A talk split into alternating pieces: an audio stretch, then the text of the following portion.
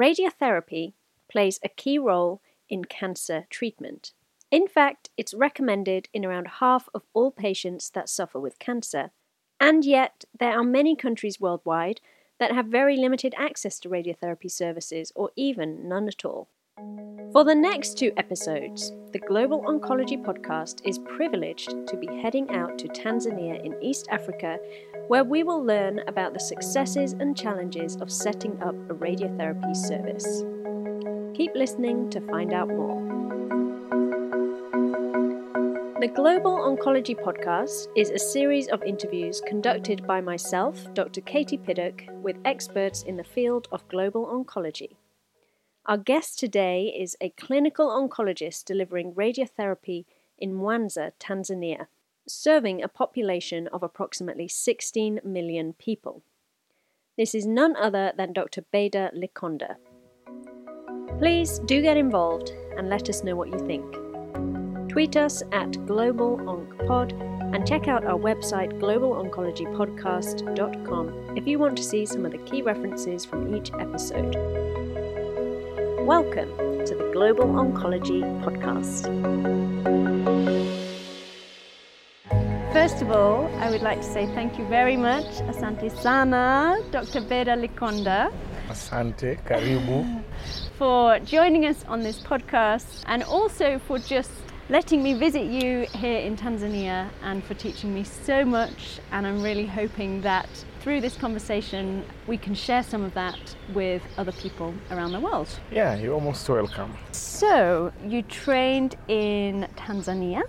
And then I understand you traveled to India to Tata Memorial Hospital to complete your training in clinical oncology, so radiation training and also systemic treatments. Yeah. And then when did you come back to Mwanza? Yeah, so I finished my training in 2013 by November, and uh, I reported in Mwanza December, where I was told to start by January 2014. By then, uh, I found Dr. Nestor Masalu, who was the medical oncologist and pioneer of the department, because uh, he came back in the year 2009 and started the work where they have been providing systemic treatment only and the preparations for uh, radiation oncology had already started under the funding from the central government and the technical advice from International Atomic Energy Agency through Tanzania Atomic Energy Commission. They have made a beautiful facility and the, the major issue was uh, human resource and equipment installation. That was the situation when I came in 2014. So, for those patients who were in need of radiation therapy, uh, I was referring them to Dar es Salaam, Ocean Road, where there was uh, radiation therapy services. We used to refer them. But not anymore, because now you have set up the radiotherapy department Yeah. here in Mwanza. Yeah. So, can you tell us a little bit more about the oncology department here? Oh, yes. Tanzania in, in general has a population about 55 million people, and the, all these patients uh, were treated at Ocean Road, Dar es Salaam. There was a need to do expansion of the oncology services to one of the areas in Tanzania to reduce the cost of traveling and the logistic difficulties to some of the patients. So the government decided that the second center should be located around the uh, Lake Victoria zone and Western zone, where there is a referral hospital called Bugando Medical Center. And these uh, uh, activities started way back in 2004, where because we are a member state of International Atomic Energy Agency, so they thought that they could help in one way or another. And so it was structured that people needed to be sent under the funding of uh, International Atomic Energy Agency. So we had three slots to train radiation oncologists and medical physicists and the radiotherapy uh, technologists. That was 2007. And uh, I showed interest, although I didn't know much uh, about this field because by that time, cancer and the uh, radiation therapy was not a priority. Many doctors were moving across, doing many things in uh, the field of HIV. But uh, when I, I, received that news that there is an opportunity, and by then I had already worked as a medical officer for some time, I wanted to specialize. And during my training, especially when I uh, was working in the departments of obstetrics and gynae and surgery, I could see so many cancer patients, a very difficult area. There was no hope for many patients if they are diagnosed with cancer. And I made a decision that uh, I think this is an area where I need to go and see what we can do for the country.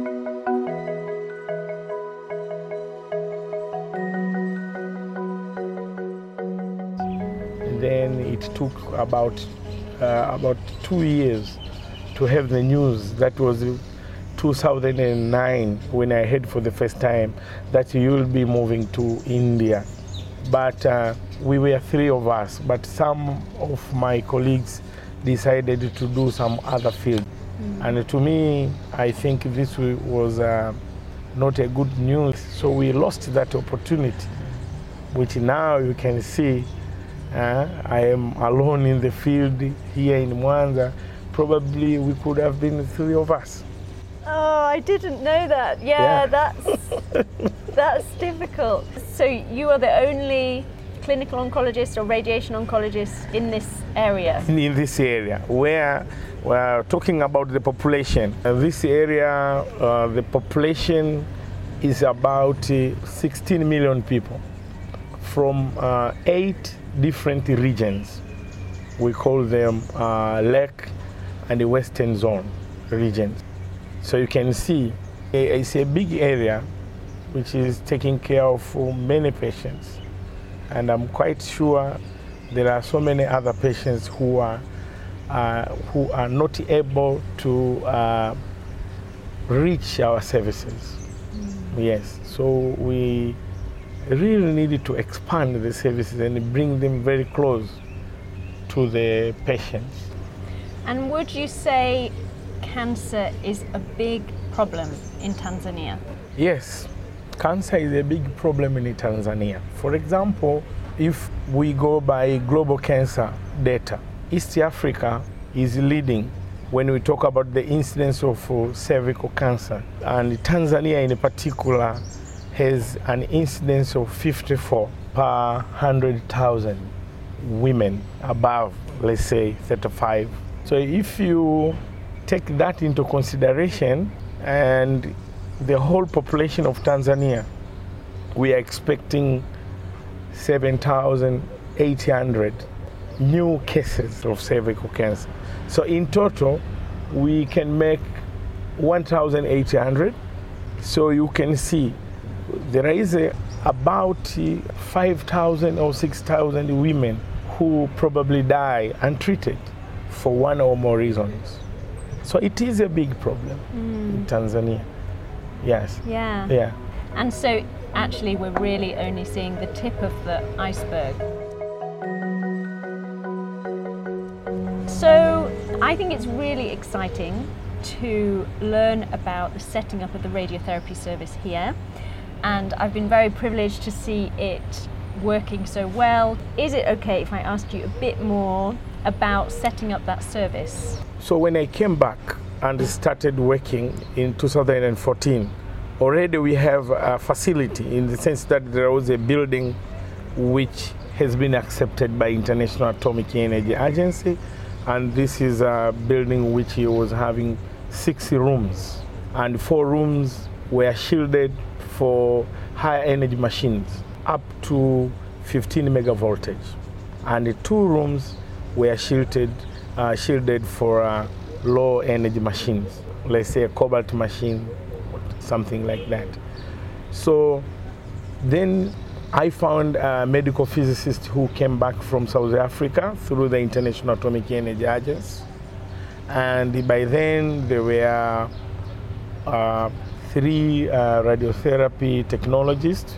One was trained by, through International Atomic Energy Agency, and the two were trained uh, at Ocean Road and Muhimbili in Dar es Salaam. Then the challenge was uh, how are we going to procure machines to start treatment? So some suggestions came from different areas. Where can we get the fund?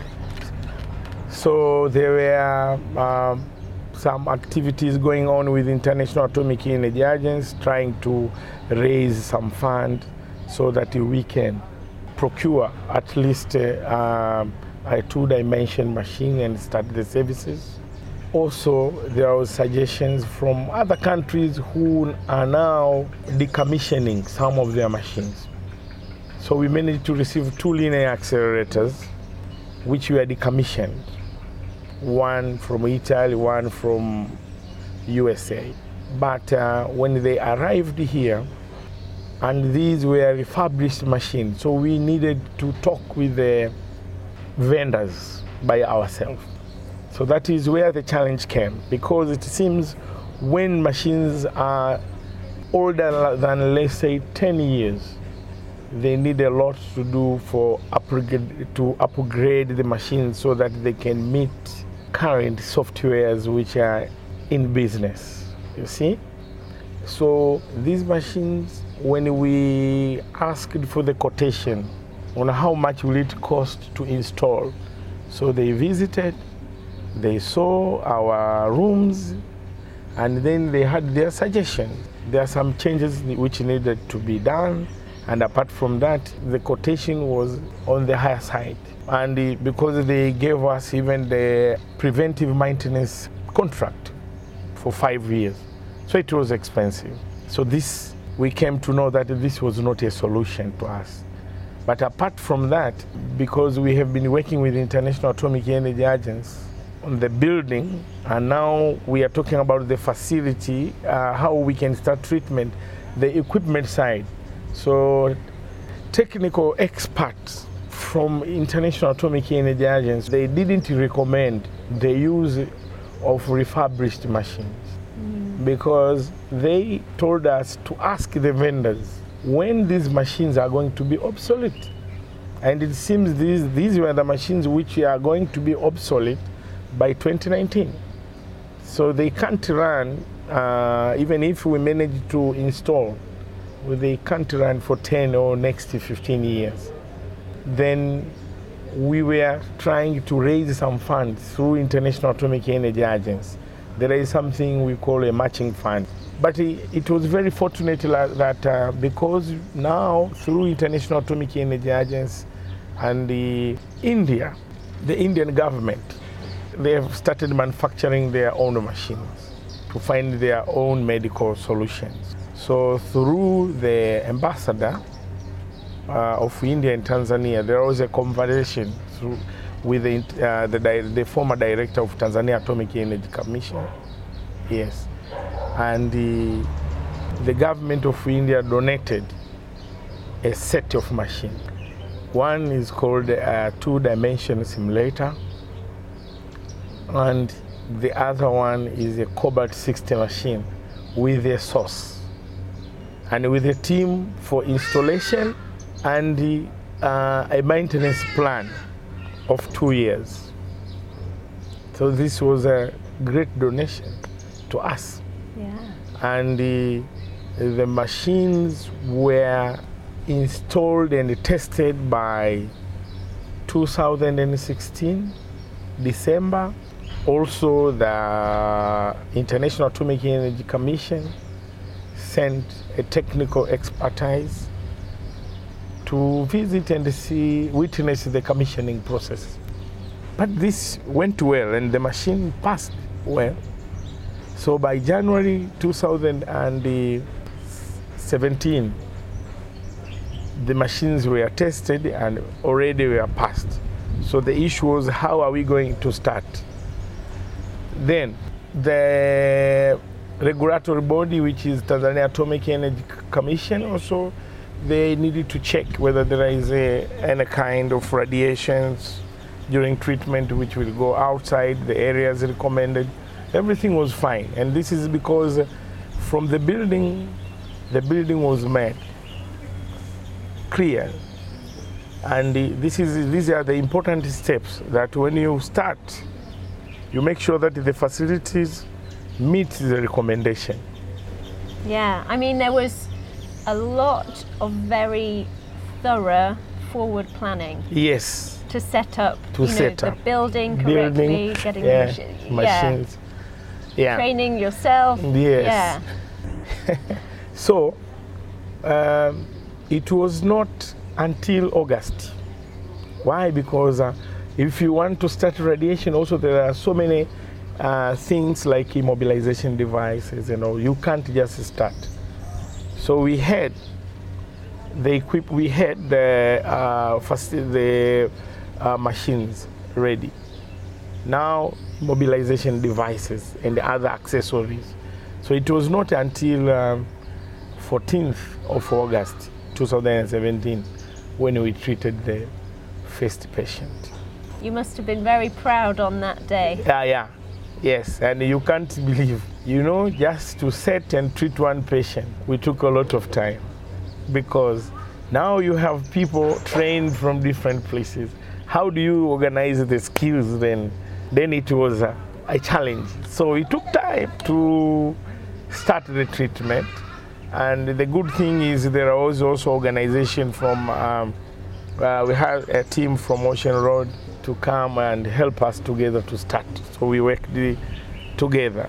We had a, a fellow doctor and the medical physicist. So we joined the team and start from that particular day. And how many patients have you treated now? To date, uh, we have treated around 500 patients now because up to last year it was around 400 and when we started this year now we have close to 100 patients who have been treated so far by this March. Amazing. Yeah. And what are the common cancers that you're treating? So for those which has been recommended for radiation therapy, uh, the most leading is cervical, uterus, then um, head and neck cancers, and the uh, breast who want to receive chest wall. Also, uh, we have patients with uh, sarcoma, which is uh, endemic type. We also treat them with radiation because they are localized form. Apart from that, we do also radiation for what we call keloids, keloids radiation therapy. Yeah, those are some. Since you treated the first patient, the service is already developing, and since then you've added brachytherapy. Can you tell us a bit more about starting that service? Oh, yes. So it is a standard for the world now to do uh, curative treatment of cervical uterus carcinoma by external beam radiation therapy, which is followed by a boost using brachytherapy. And uh, at the beginning, because we were not having brachytherapy uh, units, we started with external beam where we are doing simulation and treating, treatment using the cobalt machine. After that, patients were referred to Ocean Road, Dar es Salaam. At the beginning, it was slightly easy because I had a connection with the people from Vodacom who were taking care of their transportation. It was easy, but uh, after some few months, it becomes difficult because uh, there was no more funding from that uh, project. And uh, when patients were given uh, referrals to Ocean Road, it started to become difficult to them to travel. So not all were traveling to Dar es Salaam because Dar es Salaam is 1,200 kilometers from Mwanza. They needed to travel, they need to have a place to stay. All these difficulties were there. So, if you remember, we were trying to raise some funds for the uh, radiation therapy equipment. So, it's because we received the donation from the Indian government.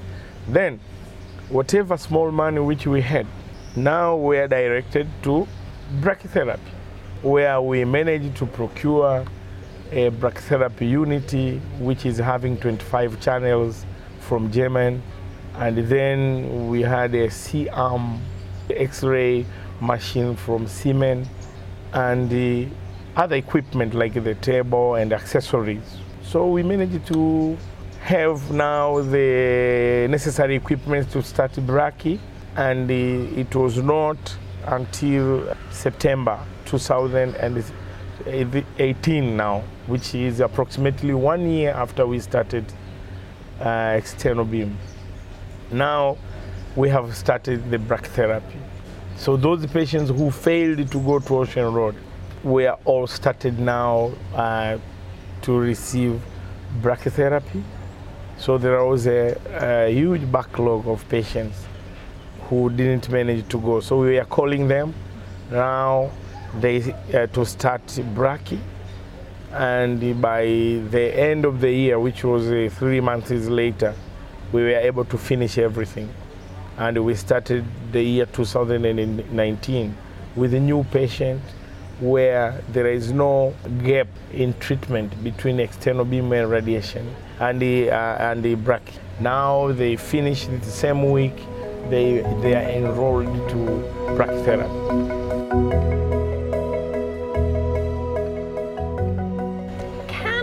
ask a bit about how patients afford the treatment because the radiotherapy uh, that's covered for free, isn't it? And is that the same in the whole of Tanzania? Yeah, so that is where challenges comes. Uh, we all know that uh, to sustain radiation therapy services, funding is necessary to keep the equipment up by doing what we call preventive maintenance. These are some of the costs to run a radiation therapy unit. You need uh, preventive maintenance and also uh, if you are using a source, the source will need to be changed every five years and some other th- few things which need to be replaced like uh, the immobilization and the uh, other accessories. Now, the policy of our country is uh, to treat everyone who is di- being diagnosed with cancer for free using chemotherapy or radiation therapy. And uh, we, will, you, we are allowed to charge those only who have insurance, which makes about uh, 20% of the whole patient's load. So about 80% of them are treated for free.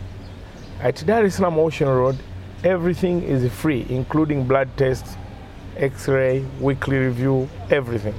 But for us, Bugando, because we are under um, private public partnership with the government, still uh, patients need to pay the blood test and the other investigations by themselves, or if uh, fluids are needed for concurrent chemoradiation therapy, they need to pay. But otherwise, uh, for drugs and radiation, for those who does not have insurance, they need to, they are being treated for free or exemption. Yeah.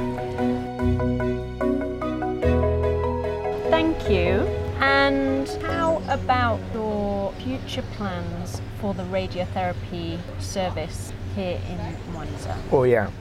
So at the moment, we are treating patients with acceptable results using a two dimension technique. From where we are now, we would like to move a step ahead because still, with the current modalities, we can do up to, let's say, 80% of the challenges which patients are coming with. And there is a, a remaining percentage of patients we cannot do. For example, let's say patients with uh, brain tumors like uh, high grade gliomas who need focal radiation therapy. We cannot plan because we don't have the three dimension modalities. So now the intention is to move and at least start doing uh, three dimension planning for selected patients who really need it focal radiation therapy. And to do that, we need to increase our staffing, train them so that they have proper skills to do the what we call virtual planning on the computers. We need to have a CT simulator so that we can acquire patients' data, which we are going to work on them. And the, when you talk about that, you need from two dimension to three dimension now, even the level of quality assurance has to improve from the physicists, dosimetrists, and everywhere. Yeah. So the plan is to move to three dimension planning, which also has got a lot of things to do from equipment, uh, staffing, number inequality, and so many other things. Okay, and what would be your ideal setup here? Yeah, so in my opinion, if you look at the major cancer, which is uh, cervical carcinoma and the rest, that is our major burden. Many patients can be treated well using 2D, uh, two dimension uh, treatment. So we still need to have a machine like a cobalt machine for this setup. Why? Because uh, the cobalt machine is not like a linear accelerator. The linear accelerator will need uh, more quality assurance, so you treat less number of patients if you compare with the cobalt machine, which needs uh, less quality assurance. You can just do a monthly quality assurance and it performs. So this is like a working horse for us, especially in the, uh, in the um, developing countries. You need such a machine still.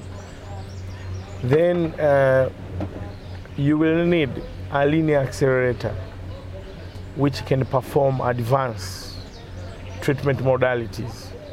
And this is uh, just for the reason of uh, selecting patients whom you think will definitely benefit. Like I said, focal treatment for brain tumors, for example.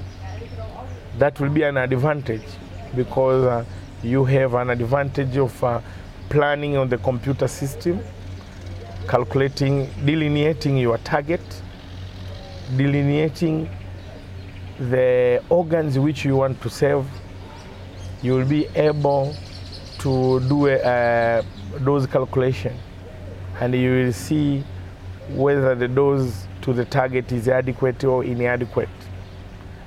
But to do such a work, you cannot do to 60 patients, so that you need, you will end up treating few patients. That's why.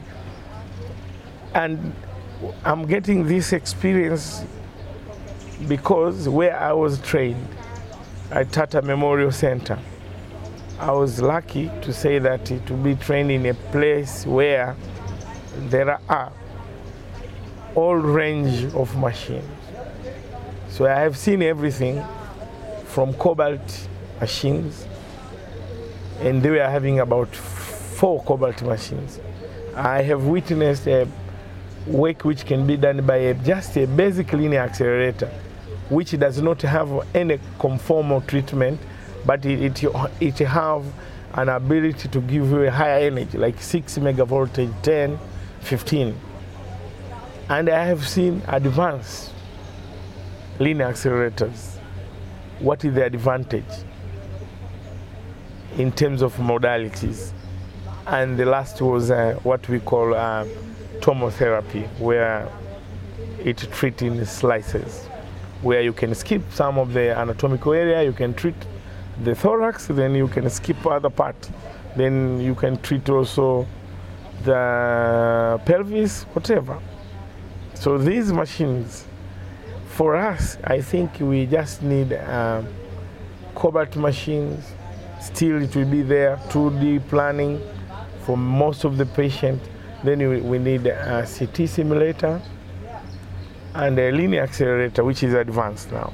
We don't need a basic one. We need an advanced one so that it can give us an advantage of added energy, electrons for superficial tumors, or boost in terms of when you are treating head and neck cancers uh, with patients who have uh, like a level 5 cervical lymph nodes where you cannot do much with a 2D technique. You need some electrons to add the dose. What we call uh, treatment planning systems. These are the things which are needed for us to upgrade ourselves now. Thank you so much for listening. And if you enjoyed it, don't worry, there's more. In the next episode, again with Dr. Beda Likonda, we cover topics such as pediatric radiotherapy, multidisciplinary team working, and how you or your organisation may be able to get involved. As always, you can join the conversation by tweeting us at GlobalOncPod, and you can see key references from each episode on our website, globaloncologypodcast.com. I've been your host, Dr. Katie Piddock, and you've been listening to the Global Oncology Podcast.